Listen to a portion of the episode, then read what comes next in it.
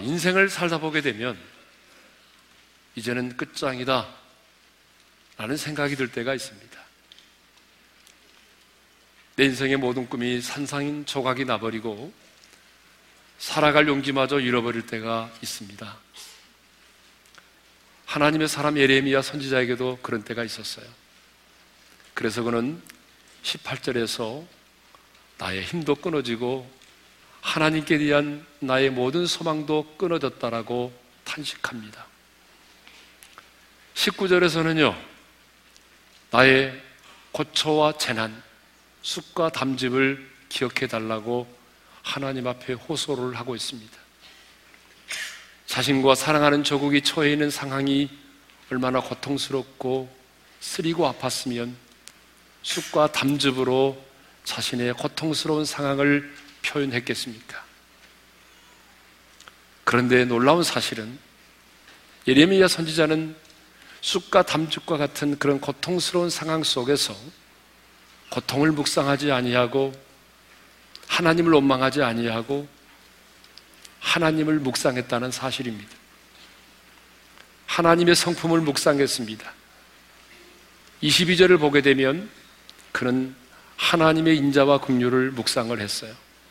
우리 22절을 다 같이 읽겠습니다. 시작. 여호와의 인자와 긍휼이 무궁하심으로 우리가 진멸되지 아니함이니라.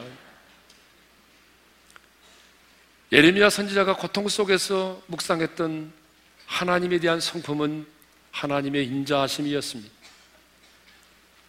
하나님의 인자가 뭐죠? 히브리어로 헤세드라고 하는 말이죠. 여러분 이 헤세드라는 말은 정말 우리가 마음에 새겨야 될 단어입니다. 왜냐하면 하나님을 이해하는 데 있어서 이보다 더 중요한 단어가 없기 때문에 그래요. 헤세드.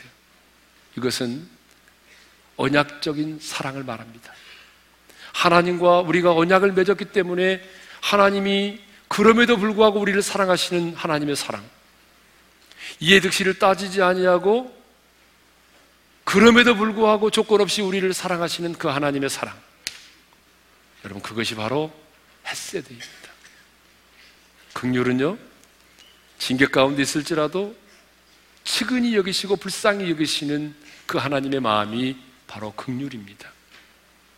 에레미야 선지자는 고통 속에서 그 하나님의 인자와 하나님의 긍휼을 묵상을 했습니다. 23절을 보게 되면 예레미야 선지자는 더 나가서 하나님의 성실하심을 묵상을 했어요. 여러분 우리 23절을 다 같이 볼까요? 시작. 이것들이 아침마다 새로우니 주의 성실하심이 크시도소이다. 하나님의 성실하심은 한마디로 하나님의 일관성입니다. 약속을 지키시는 신실하신 하나님을 말하죠. 여러분, 하나님은요, 하늘이 두 쪽이 나도 당신의 약속을 지키시는 성실하신 하나님이십니다. 만일 하나님이 그 약속을 따라 우리를 대하지 않으시고 자기의 기분에 따라서 우리를 대하신다고 한번 생각해 보세요. 기분 내키는 대로 우리를 대하신다고 한번 생각해 보자고요. 그러면 누가 구원의 확신을 가질 수 있겠어요? 누가 여러분 그 하나님 내가 하나님 앞에 부르짖어 기도하는 그 기도의 응답을 확신하며 살아갈 수가 있겠습니까? 근데 하나님은 성실하신 분이십니다. 약속을 지키시는 신실하신 하나님이십니다. 예레미야는 이렇게 모든 소망이 끊어지고 살아갈 용기마저 잃어버릴 수밖에 없었던 그 상황 속에서 하나님을 묵상했습니다. 하나님의 인자하심과 하나님의 긍휼하심과 하나님의 성실하심을 묵상했습니다. 그래서 그는 고통 중에 소망을 발견했다라고 말하죠. 누가 하나님의 사람이죠? 고난과 고통이 없는 사람이 하나님의 사람일까요? 여러분, 고통 중에 넋을 잃고 앉아 있는 사람이 하나님의 사람일까요? 아닙니다.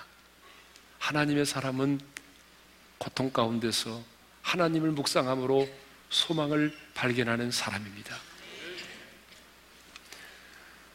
자, 고통 중에 하나님의 인자와 하나님의 극률하심과 하나님의 성실하심을 묵상함으로 소망을 발견했던 예레미야 선지자는 24절에서 이런 놀라운 고백을 하게 됩니다. 24절을 읽겠습니다. 다 같이요. 내 심령에 이르기를 여호와는 나의 기업이시니 그러므로 내가 그를 바라리라 하도다. 여호와는 나의 기업이심을 고백했습니다. 여호와는 나의 기업이십니다. 고통 중에 하나님을 묵상함으로 소망을 발견했던 하나님의 사람 예레미야는 이제는 자신의 심령을 향하여 이렇게 고백합니다. 여호와는 나의 기업이시니 내가 그를 바라리라. 우리 한번 따라서 합시다. 여호와는 나의 기업이시다. 여러분 이 기업이라고 하는 말이 너무 중요해요. 여러분 그 시대에 성경에 쓰여질 그 시대의 기업은요 부모나 근친으로부터 상속받는 토지나 재산 등을 말할 때에 사용된 단어입니다. 고대 사회에서 기업은요 한 사람이 생존하는 필수적인 생계의 수단이었습니다. 여러분 지금은 이렇게 우리가 직업이 많잖아요. 할 수 있는 일들이 많지만 여러분 그 시대는요 사람이 할 수 있는 게 별로 없었어요. 그렇기 때문에 기업을 상속받지 못하면 여러분 평생을 빌어먹거나 종살이를 하면서 살아야 되는 거예요. 그래서 이스라엘 백성들이 여러분 가나안 땅에 들어가서 가나안의 원주민을 몰아내고 난 다음에 뭘 했어요? 땅을 제비 뽑아 분배했잖아요. 땅을 기업으로 차지했잖아요. 만일 이스라엘 백성들이 가나안 땅에 들어가는데 여러분 땅을 기업으로 차지하지 못했다고 한다면 평생 그들은 굶어 죽었거나 종살이를 할 수밖에 없었을 거예요. 이처럼 기업이라고 하는 것은 아주 중요한 거예요. 그러므로 기업은 생명과도 같습니다. 그런데 오늘 본문을 보게 되면 예레미야 선지자는 땅이 내 기업이라고 말하지 않아요. 물질이 내 인생의 기업이라고 말하지 않아요. 여호와는 나의 기업이십니다라고 고백합니다. 여호와는 나의 기업이십니다라고 고백해요. 여러분 이 말이 무슨 말인지 아세요? 이 말은요. 하나님께서 내 인생을 책임져 주실 수 있는 분입니다. 내 인생을 책임져 주실 수 있는 분은 하나님이십니다. 그 말이에요. 내 인생을 책임져 주고 내 인생을 보호해 주실 수 있는 분은 하나님 한 분밖에 없습니다. 여러분 이 고백이 여호와는 나의 기업이십니다라는 고백인 것입니다. 그러므로 여러분 이 고백은 아무나 할 수 있는 고백이 아니에요. 하나님을 절대적으로 신뢰할 수 있는 자만이 할 수 있는 고백인 것입니다. 아삽이 시편 73편 25절에서 이런 말을 했는데요. 하늘에서는 주의 누가 내게 있으리요? 땅에서는 주밖에 나의 사모할 자가 없나이다. 여러분, 이런 고백을 할 수 있는 자만이 하나님 앞에 할 수 있는 고백이에요. 하나님을 나의 아빠라고 부를 수 있는 자만이 할 수 있는 고백. 주님은 내 인생의 목자이십니다라고 고백할 수 있는 자만이 할 수 있는 고백. 그게 바로 여호와는 나의 기업이십니다라는 고백인 것입니다. 그렇다면 오늘 여러분에게 있어서 하나님은 어떤 분이십니까? 당신도 예레미야 선지자처럼 여러분의 심령을 향해서 여호와는 나의 기업이시니 내가 주를 바라나이다. 여러분 이렇게 고백할 수 있겠어요? 많은 사람들이 입술로는 고백을 하죠. 여호와는 나의 영원한 기업이십니다. 찬양도 하고 고백도 하지만 실제로 삶에서 보게 되면 하나님이 내 인생의 기업이 되지 못할 때가 너무 많아요. 여러분, 죄의 본질이 뭔지 아세요? 죄의 모양은 다양하잖아요. 그쵸? 가름도 있고, 살인도 있고, 도둑질도 하는 거고, 죄의 모양은 다양하지만, 죄의 본질은 딱 하나예요. 그게 뭔지 아세요? 하나님 없이도 살 수 있다는 것. 그게 죄의 본질이에요. 아담과 하와가 여러분 왜 선악과를 따먹은지 아세요? 사탄이 이렇게 유혹했잖아요. 이 선악과를 먹으면 눈이 밝아져서 너도 하나님과 같이 될 수 있어. 하나님의 간섭을 받지 않고 하나님의 통치를 받지 않고 네가 내 인생의 주인 되는 멋진 삶을 살 수 있다고. 한마디로 말하면 내가 내 인생의 주인 되는 삶을 살고 싶어서 선악과를 따먹은 겁니다. 아담의 후손으로 태어난 우리 모두에게는 이런 재성이 흐르고 있어요. 그래서 믿습니다. 믿사오고 믿사오니 믿습니다라고 말하면서도 우리의 삶에는 하나님 없이도 살 수 있다라고 하는 영적인 교만이 자리 잡고 있습니다. 내가 내 인생의 주인 되는 삶을 살고 싶어 하는 것이 우리의 모든 죄의 본질인 것이죠. 그래서 하나님은 아담의 후손으로 살아가는 우리 안에 있는 이 뿌리 깊은 죄성, 이 죄성을 제거하기 위해서, 이 죄성을 우리 안에서 뽑아내기 위해서 하나님께 속한 저와 여러분들을 연단하고 훈련하시는 것입니다. 여러분, 하나님이 우리를 미워서 우리를 연단하고 훈련하는 것이 결코 아닙니다. 하나님이 저와 여러분들을 연단하고 훈련하시는 목적은 여호와는 나의 기업이십니다. 이 고백을 우리의 마음속 깊은 곳으로부터 우러나오도록 하기 위해서입니다. 하나님, 물질도 내 인생의 기업이 아닙니다. 어떤 사람도 내 인생의 기업이 아닙니다. 내가 그동안 배웠던 그 많은 학문도 내 인생의 기업이 아닙니다. 그토록 내가 많은 시간과 물질을 들여서 공을 들여가지고 맺어놓은 인맥들, 그 인간관계도 내 인생의 기업이 아닙니다. 주님만이 내 인생을 책임져 주실 수 있는 나의 기업이십니다. 여러분, 이 고백을 듣고 싶어서 하나님은 우리를 연단하고 훈련하시는 것입니다. 여러분, 그렇지 않아요? 하나님이 왜 우리를 연단하고 훈련하시겠어요? 우리가 미워서가 아니에요. 하나님만이 내 인생의 기업 되심을 깨닫도록 하기 위해서입니다. 할렐루야. 그러므로 여러분, 인생 힘들고 어려울 때 나의 기업이 되시는 주님을 묵상하며 바라볼 수 있기를 바랍니다. 인생이 힘들고 어려울 때 사방으로 우겨싸임을 당했을 때 낙심 중에 있는 여러분의 영혼을 향하여 이렇게 고백하셔야 됩니다. 하나님만이 나의 기업이시다. 여러분 각자 오늘 여러분 자신의 심령을 향해서 한번 그렇게 고백해 볼까요? 하나님은 나의 기업이시다. 시작. 하나님은 나의 기업이시다. 자, 예레미야는 쑥과 담즙과 같은 고통 속에서 하나님의 성품을 묵상했어요. 하나님의 인자하심, 하나님의 긍휼, 하나님의 성실하심. 그리고 하나님이 나의 기업이 되심을 묵상했어요. 그래서 소망을 발견했잖아요. 자, 그러면 고통 중에 하나님을 묵상함으로 소망을 발견한 하나님의 사람은 어떻게 살아야 되죠? 그냥 소망을 발견하는 것으로 끝이 나야 되나요? 아니죠. 오늘 보면 우리에게 고통 중에 소망을 발견하는 자는 어떻게 살아야 되는지를 말씀하고 있습니다. 자, 고통 중에 하나님을 묵상함으로 소망을 발견한 자는 어떻게 살아야 되느냐? 잠잠히 기다리는 삶을 살아야 됩니다. 26절을 읽겠습니다. 다 같이 시작. 사람이 여호와의 구원을 바라고 잠잠히 기다림이 좋도다. 하나님께서 베풀어 주실 구원의 은총을 바라보면서 잠잠히 기다리라는 거죠. 하나님은 예레미야를 통해서 말씀하십니다. 예레미야야, 네가 그 고통 중에 나를 묵상함으로 소망을 발견했느냐? 그렇다면 잠잠히 기다리라. 그냥 기다리라고 말씀하지 않았어요. 잠잠히 기다리라고 말씀을 하셨어요. 여러분, 이 잠잠히 기다린다는 게 뭘까요? 여러분, 잠잠히 기다린다고 하는 말은 이런 거죠. 비록 하나님의 징계를 받고 있는 상황 가운데 있을지라도 하나님의 징계로 인해서 고통스러운 상황 가운데 있을지라도 하나님을 불평하거나 환경을 원망하지 말라는 것이죠. 불평하거나 원망하지 말고 잠잠히 기다리라는 거예요. 하나님의 때를. 왜 우리에게 이런 일이 일어나는지 우리 자신들을 한번 성찰해 보면서 하나님의 때를 잠잠히 기다리라는 거예요.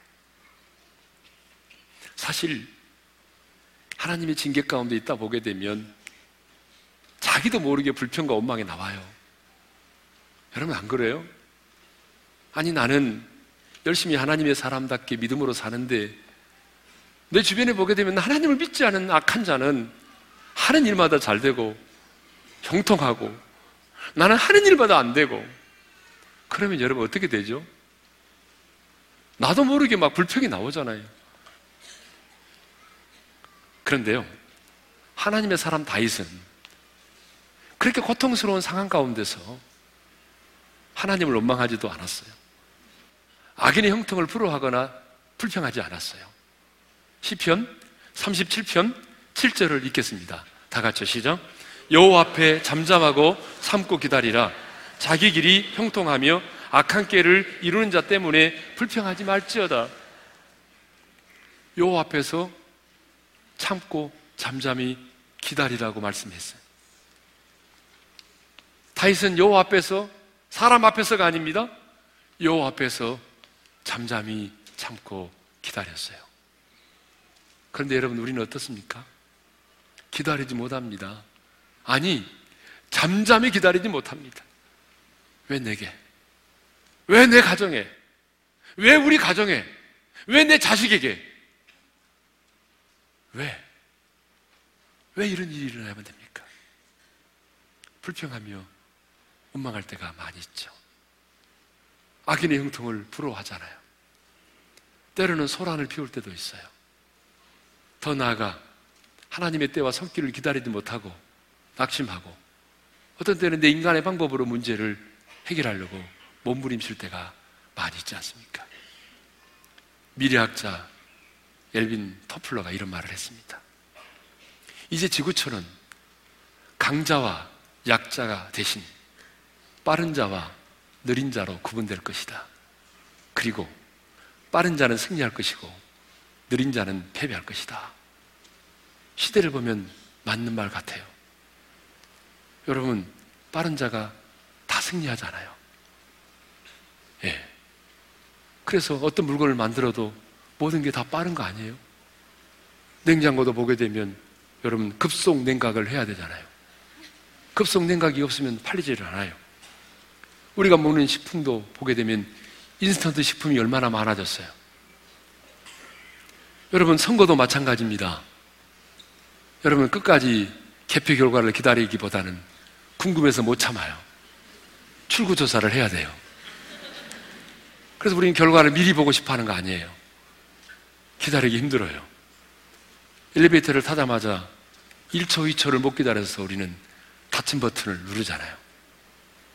여러분, 연애를 해도 여러분 번개팅을 하잖아요.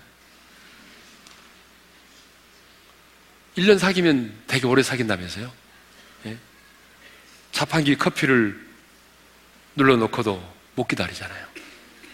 그래서 커피도 나오기 전에 먼저 손부터 집어넣고 있다가 뜨거운 물에 데이기도 하고 그러잖아요. 여러분, 술을 먹으라는 얘기는 아닙니다. 술도 음미하면서 오래 먹어 취하는 게 아니라 여러분, 술도 보게 되면 어떻게 하죠? 한마디로 한 잔에 취하는 폭탄주를 마시잖아요. 복권도 즉석 복권을 사잖아요. 사탕도 녹여 먹지 않고 그냥 깨물어 먹잖아요. 사탕을 깨물어 먹는 민족은 우리 민족밖에 없다고요. 아이스크림도 핥아 먹는 것이 아니라 입으로 베어 먹잖아요. 버스와 택시를 탈 때도 지정된 자리에서 버스와 택시를 타지 않아요. 도로 한복판으로 뛰어 들어가서 택시와 버스를 타잖아요.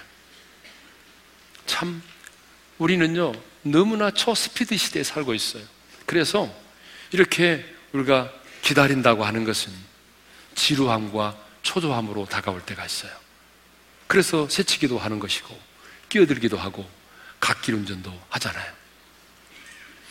우리는 기다림에 약해요. 특별히 우리 대한민국 사람은 저와 여러분 모두를 포함해서 기다림에 약합니다. 우리나라 사람들이 제일 많이 쓰는 단어가 빨리빨리라는 단어잖아요. 외국 여행을 해보게 되면 관광지에는 외국 사람들이 동양 사람만 지나가면 우리 대한민국 사람인 줄 알고 빨리빨리 이렇게 말합니다. 빨리빨리가 단어가 쉽지 않은 단어인데 그걸 다 외워가지고 있어요. 왜? 관광지에서 얼마나 빨리빨리라는 말을 많이 썼으면 그들이 다 알고 있어요. 한국 사람들은 조급합니다. 뭐든지 빨리 쇼부를 보려고 하죠. 오랫동안 줄도 서 있지 못해요. 여러분, 외국 사람들을 보고 한나절 줄 서는 것 문제가 아니에요. 근데 우리는 아마 한나절 줄 서라면 아마 까무라칠 겁니다. 기차나 비행기가 연착을 하거나 출발이 지연되면 외국 사람들은요, 물어보지도 않고 그냥 가만히 있어요. 근데 우리나라 사람들은 비행기가 연착이 되거나 지연이 되면은 공항을 뒤집어 놓습니다. 이 찾아가가지고 공항을 완전히 그냥 쑥대밭으로 만들어 버리는 거예요. 예? 그러다 보니 여러분, 참 좋은 점도 있어요. 예? 나쁜 것만 아니고 좋은 것도 있어요. 그러다 보니 우리나라에서는 모든 게 빨라야 돼. 인터넷이 얼마나 빨라요. 여러분, 우리나라 인터넷 세계에서 최고잖아요. 외국에 나가서 보세요. 사진 한 장 다운 받으려면요. 여러분, 진짜 밥 먹고 와야 돼요. 그렇게 느려요. 근데 우리나라 막 얼마나 빠른지. 여러분, AS는 얼마나 빠른지 아세요, 우리나라? 뭐 하나 고장났다고 신고하면 막 일주일 안에 막 금방 막 오후에 오는 경우도 있어요. 여러분, 운전하다가 타이어 펑크나면, 펑크나면요. 전화해 보세요. 막 금방 도착하잖아요. 예? 예국은요, 3개월 걸려도 안 와요. 예? 자, 이렇게 빠른 게 좋은 점도 있지만, 그러나, 신앙생활에 있어서만큼은, 하나님과 나와의 관계에 있어서만큼은요, 때로는 기다리며 잠잠히 기다려야 될 때가 있다는 거죠. 기다림은요, 자연의 법칙이고 하나님의 법칙입니다. 여러분, 기다려야 되는 게 많아요. 우리의 성숙도 기다림을 통해서 되잖아요. 예? 나무 한 그루도 제대로 자라려면 50년, 100년을 자라야 여러분 제대로 된 나무가 나오는 거 아니겠어요? 여러분, 아기도 어머니 뱃속에서 열 달이 지나야 정상적으로 태어나는 거지 두 달 만에 태어나면 되겠어요? 인생은 기다림의 연속이죠. 주부는 여러분 출근한 남편을 기다리죠. 남편이 돌아오지 않기를 바라는 분도 있어요? 오늘 그 인간 안 돌아왔으면 좋겠다. 여러분, 군에 있는 형제는요, 국방부 시계는 오늘 또 간다. 그러면서 제달 날을 기다리잖아요. 학생들은 방학을 기다리고, 여인들은 첫눈을 기다립니다. 부모는 자식이 철들기를 기다리고, 어린 교회 성도들은 단세를 기다리고, 근데 왜 아멘을 안 하세요? 예, 우리 어린교회 성도들은 단세를 손꼽아 기다리고 있습니다. 모든 성도들은 주님 다시 오실 날을 기다리고 있습니다. 이렇게 보게 되면 여러분 우리의 인생이라고 하는 것은 기다림의 연속이에요. 그런데 성경을 보거나 인류 역사를 보게 되면 기다리지 못해서 실패한 사람이 참 많습니다. 기다리지 못해서 인생의 쓴맛을 본 사람이 참 많아요. 대표적으로 한 사람만 들라고 그러면요. 사우랑을 들겠어요. 사우랑 시절에 블레셋 나라가 쳐들어왔잖아요. 여러분 그때는 이렇게 예국이 예, 주변의 나라가 쳐들어오게 되면 꼭 전쟁을 하러 나갈 때 먼저 하나님께 제사를 드리고 나갔거든요. 그러면 제사를 누가 지내야 되냐면 제사장이 지내야 되잖아요. 근데 예레미야 선지, 당시 이제 사무엘 선지자가 나타나질 않는 거예요. 일주일이 지났는데, 7일이 지났는데, 사무엘이 나타나지를 않았어요. 그러니까 이제 어떤 일이 벌어졌죠? 이제 블레셋 군대는 믹마스에 진을 치고 금방이라도 쳐들어올 것 같은데 백성들은 놀래가지고 두려움 가운데서 하나둘 그 대회를 이탈해서 도망을 가기 시작을 했어요. 이렇게 시간이 지나다가는 전쟁도 못 해보고 멸망을 당할 것 같아요. 너무 조급해지니까 사울이 더 이상 기다릴 수 없다. 그래가지고 화목제와 번제물을 가져오라. 그래서 자기가 제사장만이 드릴 수 있는 제사를 여러분 사울왕이 제사를 드렸잖아요. 근데 하나님이 그걸 보고 노여하셨어요. 그리고 그 사울왕이 왕이 되지 못할 거라고 말씀하셨어요. 저주가 임했죠. 기다림에 실패했기에 저주를 받은 거예요. 반면에 기다림에 성공한 사람이 있어요.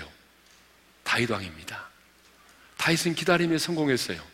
시편 40편 1절과 2절을 읽겠습니다. 다 같이요. 내가 여호와를 기다리고 기다렸더니 귀를 기울이사 나의 부르짖음을 들으셨도다.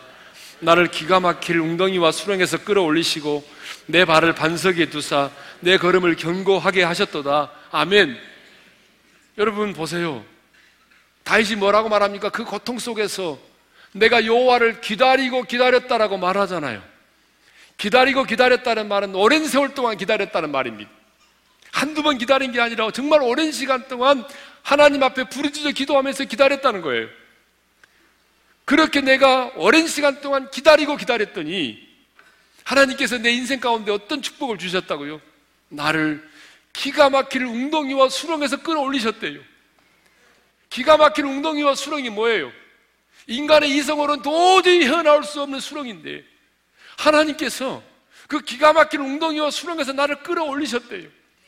뿐만 아니라 더 나아가서 내 발을 반석에 두사 내 걸음을 견고케 하셨다라고 고백하잖아요. 다윗은 기다리고 기다림으로 하나님의 은혜와 축복과 기적을 경험했어요. 반면에 사울왕은 기다림에 실패하여 저주를 받았던 것입니다. 여러분 이것을 보게 되면 인생의 성공과 실패는 기다림에 의해서 좌우된다는 사실입니다. 여러분 성경을 보게 되면 한 시대에 쓰임을 받았던 하나님의 사람들은 한결같이 여러분 잘난 사람이 아니라 잘 기다렸던 사람들입니다. 여러분 보세요. 한 시대에 하나님 앞에 쓰임 받았던 사람들이 어떤 사람인지 잘난 사람이 아니라 잘 기다렸던 사람들입니다. 노아는 비 오기까지 여러분 산 위에 올라가서 120년 동안 방주를 지면서 그 오랜 세월을 기다렸어요. 모세는 예로운 광야에서 40년을 기다려야만 했습니다. 아브라함은 이삭을 낳기까지 25년을 기다렸습니다.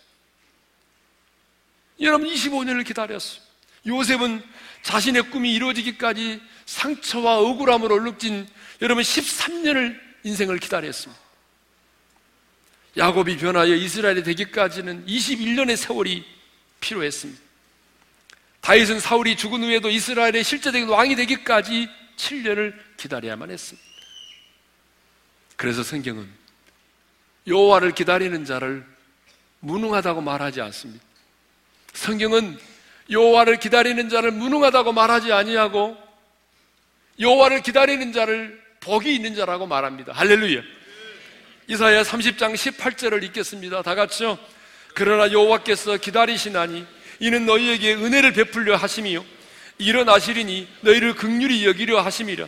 대저 여호와는 정의의 하나님이시라. 그를 기다리는 자마다 복이 있도다.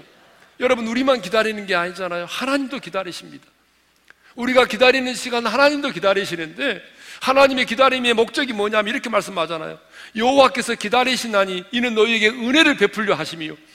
하나님이 기다리시는 목적은 우리에게 은혜를 베풀려 하심입니다. 할렐루야. 그러면서 말합니다. 그를 기다리는 자마다 복이 있도다.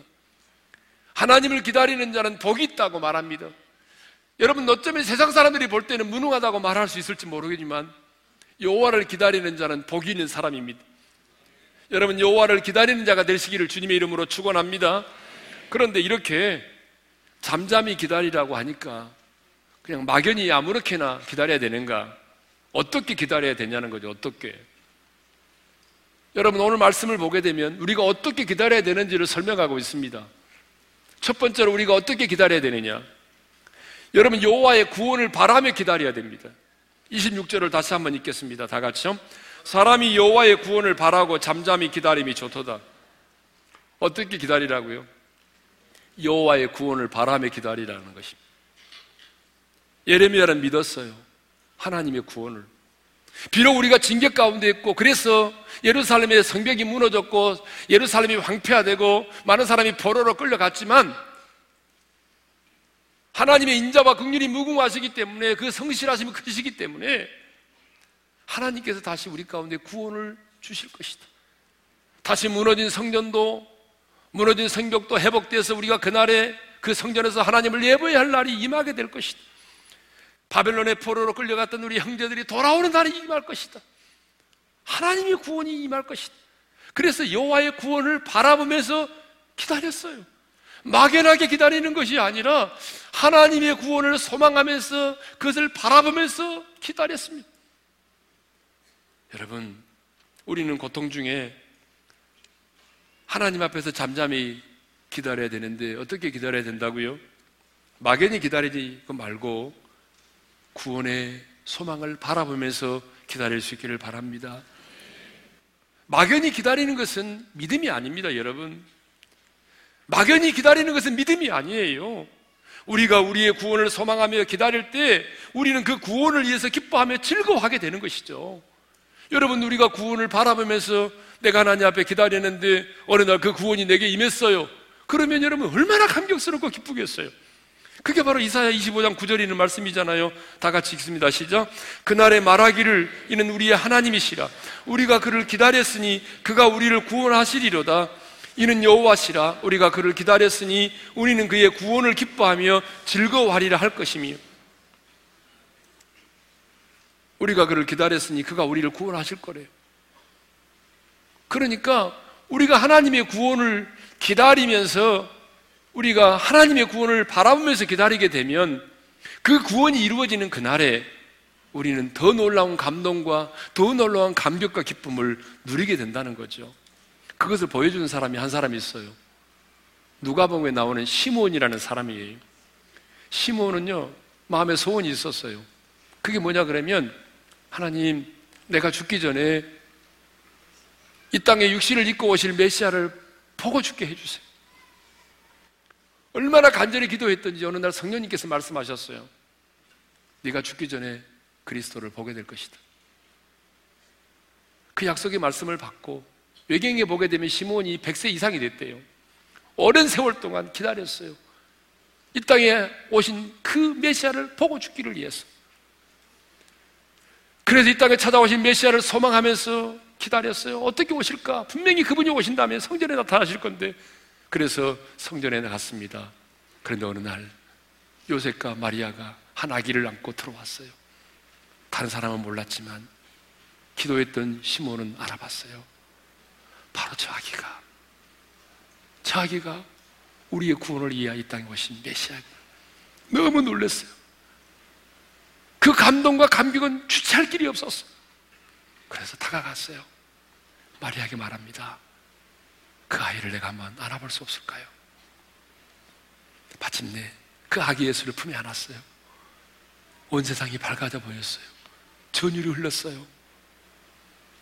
네가 죽기 전에 그리스도를 보게 되리라는 말씀이 지금 이루어졌잖아요. 얼마나 감격스러운지 하나님을 찬양했어요. 여러분 그렇습니다. 막연하게 기다리는 것보다 하나님의 구원을 소망하며 바라며 기다리는 사는 그 구원이 우리 가운데 임했을 때 더 기뻐하고 더 즐거워할 수밖에 없다는 사실입니다. 그러므로 여러분 고통 중에 있을지라도 하나님을 소망함 하나님을 묵상함으로 소망을 발견하시고 소망 가운데서 잠잠히 기다리되 여러분 하나님의 구원을 소망하면서 기다리시기를 바랍니다. 하나님께서 어떻게 내 가정의 구원을 행하실까? 어떻게 내 남편을 구원을 어떻게 내 남편을 구원하실까? 하나님께서 내 기도에 어떻게 응답하실까? 하나님의 구원의 역사를 믿음의 눈으로 바라보면서 여러분 기도하시면서 기다리시기를 바랍니다. 믿음은 바라는 것들이 실상이라고요. 그러니까 여러분들이 오늘 바라는 게 없다면 그것은 기다림이 아니죠. 내가 얼마나 구체적으로 바라보면서 기도하느냐. 여러분, 우리 교회가 오늘 이렇게 이렇게 아름다운 예배당에서 우리가 하나님 앞에 예배하는 이 모습도 우리 모두가 상가에 있을 때 이 모습을 다 바라보면서 기도했던 모습이에요. 그 모습 그대로예요. 믿음은 바라는 것들의 실상입니다. 그러므로 여러분 바라면서 기도하시기 바랍니다. 막연히 기다리지 말고 하나님의 구원의 역사를 구체적으로 바라보면서 기도할 수 있기를 바랍니다. 두 번째로 어떻게 기다려야 되느냐? 오늘 말씀은 우리에게 가르쳐 주는데 기도하면서 기다리라고 말씀합니다. 구하면서 기다리. 25절을 읽겠습니다. 다 같이요. 기다리는 자들에게나 구하는 영혼들에게 여호와는 선하시도다. 거기 구한다는 말이 나오잖아요. 기다리는 자들에게 또 구하는 영혼들에게 구하다 이 말은 의미를 찾아보니까 예배나 기도 시간에 하나님을 찾는 것을 의미하더라고요. 예배나 기도 시간에 하나님을 찾는 게 뭐예요? 기도잖아요. 그런데 기다리는 자나 구하는 자들은 반드시 알아야 될 게 있는데 뭐냐면 여호와는 선하시다라고 하는 겁니다. 왜냐하면 우리 하나님은 잔인한 분이 아니잖아요. 우리 하나님은 선하신 분이잖아요. 그렇기 때문에 언제나 그분은 선하고 아름다운 것들을 예비하시고 선하고 아름다운 것들로 우리에게 다가와 주십니다. 여러분 우리에게 주실 여호와의 구원은 선하고 아름다운 것입니다. 왜? 그분이 선하신 분이기 때문에.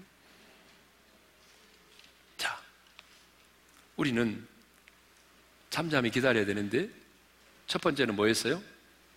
구원을 바라며 기다리고 두 번째로는 구하면서 간절히 구하면서 바라야 기다려야 됩니다. 우리의 기다림은 막연한 기다림이 되어서는 안 됩니다. 하나님의 약속의 말씀을 붙들고 간절히 기도하면서 기다려야 됩니다. 왜냐하면 하나님은 아무리 우리에게 약속을 하셨을지라도 내가 간절히 부르짖어 기도할 때에 여러분 그 약속을 우리 가운데 이루십니다. 여러분 예수길 36장 36절 하반절에서 37절 한번 읽겠습니다. 다 같이 시작. 나 여호와가 말하였으니 이루리라. 주 여호와께서 이같이 말씀하셨느니라. 그래도 이스라엘 족속이 이같이 자기들에게 이루어 주기를 내게 구하여 할지니라.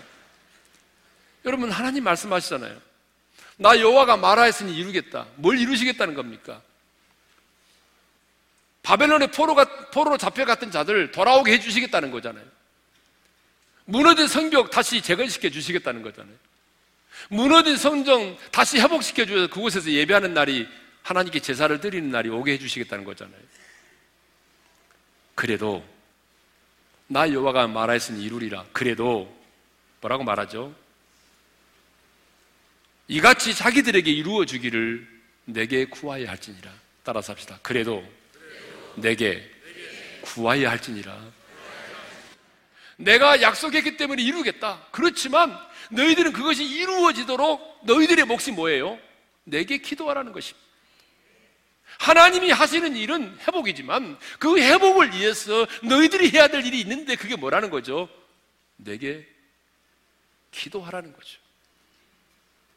그러니까 아무리 하나님 우리에게 약속을 주셨을지라도 내가 기도하지 않으면 그 약속이 나와는 상관이 없는 약속이 될 수 있다는 얘기입니다.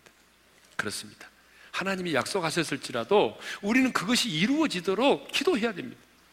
그러므로 하나님의 구원을 바라며 기다리되 간절히 기도하면서 기다리시기를 주님의 이름으로 축원합니다. 아무리 하나님이 약속하셨을지라도 기도하지 않으면 그 약속이 나와는 상관이 없이 약속이 될 수 있어요. 왜? 하나님과 나와의 관계는 인격적인 관계이기 때문에. 인격적인 관계이기 때문에 그렇습니다. 우리 하나님은 잔인한 분이 아니라 선하신 분입니다. 여러분 믿으십니까? 우리 하나님 선하신 분입니다.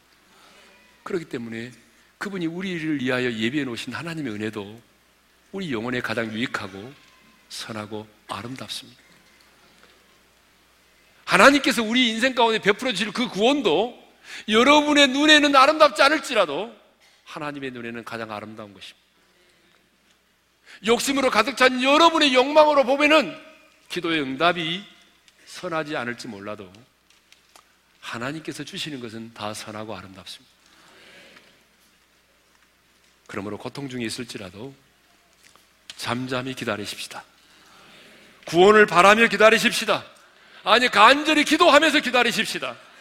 그러면 선하신 그 주님께서 우리의 인생의 날 가운데 어느 날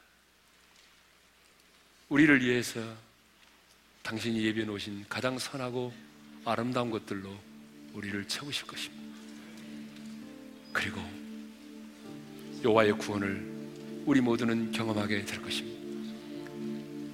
오늘 주신 말씀을 묵상하면서 우리가 좀 감격스럽게 이 찬양을 드리고 싶습니다. 반드시 내가 너를 축복하리라. 반드시 내가 너를 들었으리라. 특별히 인내하며 부르짖으라. 여러분 우리 참고 인내하면서 부르짖읍시다. 영광의 그날이 우리에게 임할 것입니다. 우리 좀 감격스러운 마음을 가지고 기쁨을 가지고 힘있게 박수치면서 찬양하십시다. 반드시 내가 너를 축복하리라. 반드시 내가 너를 들었으리라. 선지는 변해도 나의 약속을 영원히 변치 않으리. 두려워 말라. 강하고 담대하라. 낙심하며 실망치 말라.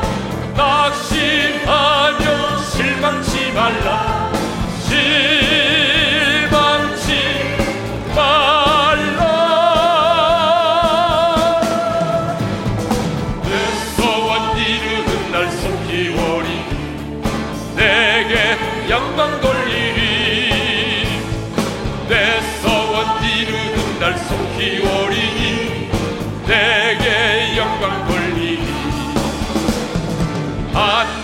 내가 너를 축복하리라 반드시 내가 너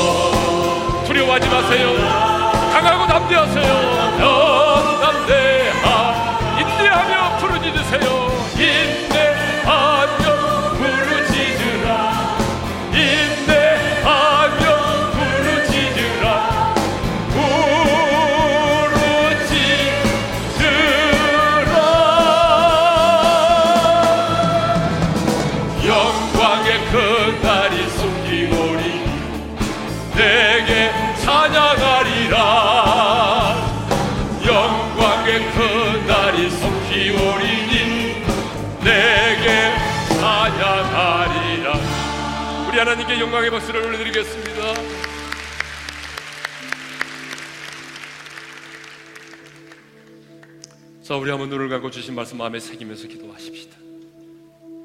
여러분 이 세상에 고통이 없는 사람은 아무도 없어요. 예레미야에게도 있었어요. 나의 힘도 끊어지고 하나님께 대한 소망이 끊어져 버렸다고 탄식할 만큼 너무나 쓰리고 아파서 쑥과 담즙과 같다고 고백할 만큼 고통스러움이 우리에게 있잖아요 근데 에레미야는 고통 중에 하나님을 묵상했어요. 바로 이 사람이 하나님의 사람이에요.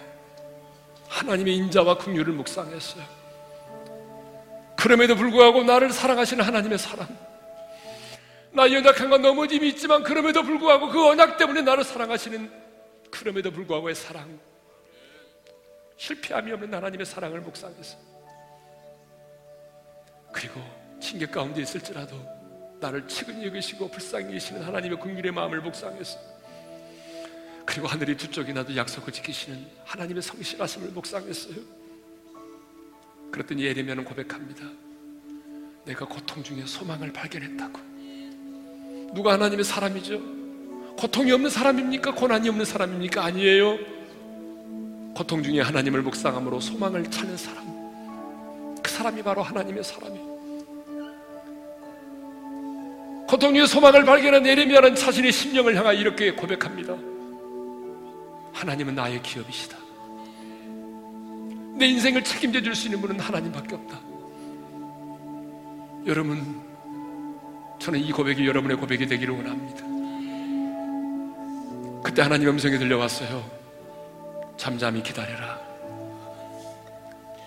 고통 중에 소망을 발견했다면 기다리셔야 됩니다.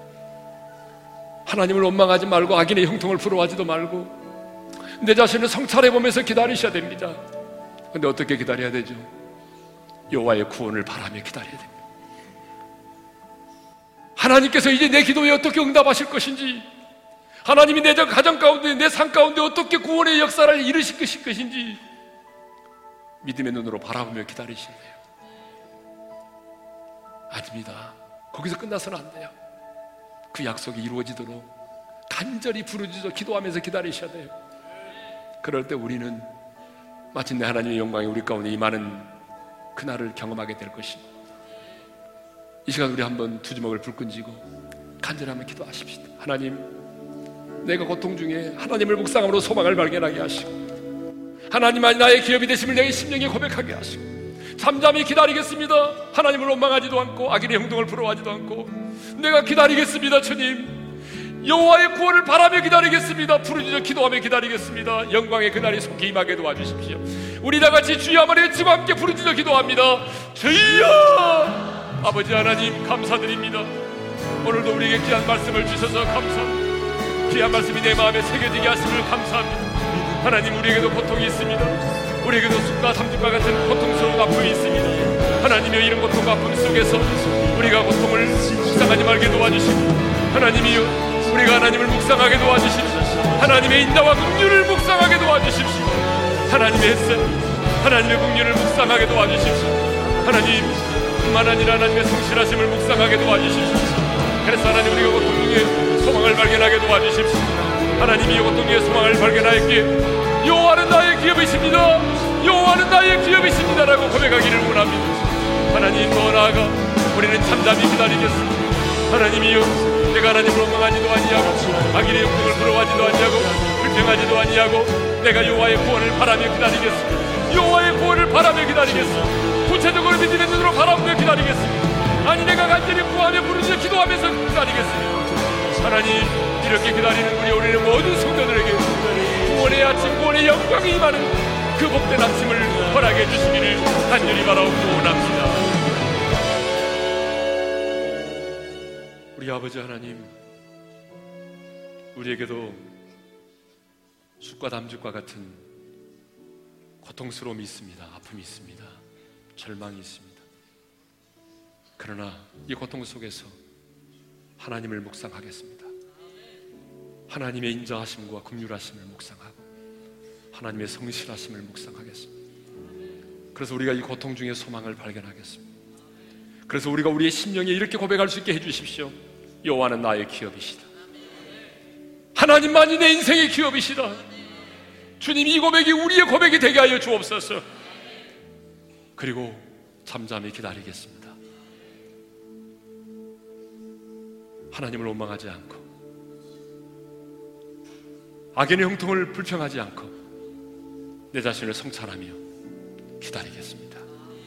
아니 막연한 기다림이 아니라 하나님께서 이제 내 인생 가운데 어떤 구원의 역사를 이루실지 하나님의 구원의 역사를 믿음의 눈으로 바라보며 기다리겠습니다. 아니 간절히 부르짖어 기도함으로 기다리겠습니다. 하나님의 영광이 우리 가운데 임하게 도와주십시오. 이제는 우리 주 예수 그리스도의 은혜와 우리 하나님 아버지의 변함없는 그 사랑하심과 성령님의 감동하심과 교동하심과 이로하심과 축복하심 고통 중에 하나님을 묵상함으로 소망을 발견하고 그 소망 속에서 잠잠히 기다리되 여호와의 구원을 바라보며 기다리고 간절히 부르짖어 기도함으로 그 영광의 그날에 속히 임하기를 원하는 모든 지체들 위해 이제로부터 영원토로 함께 하시기를 축원하옵나이다. 아멘.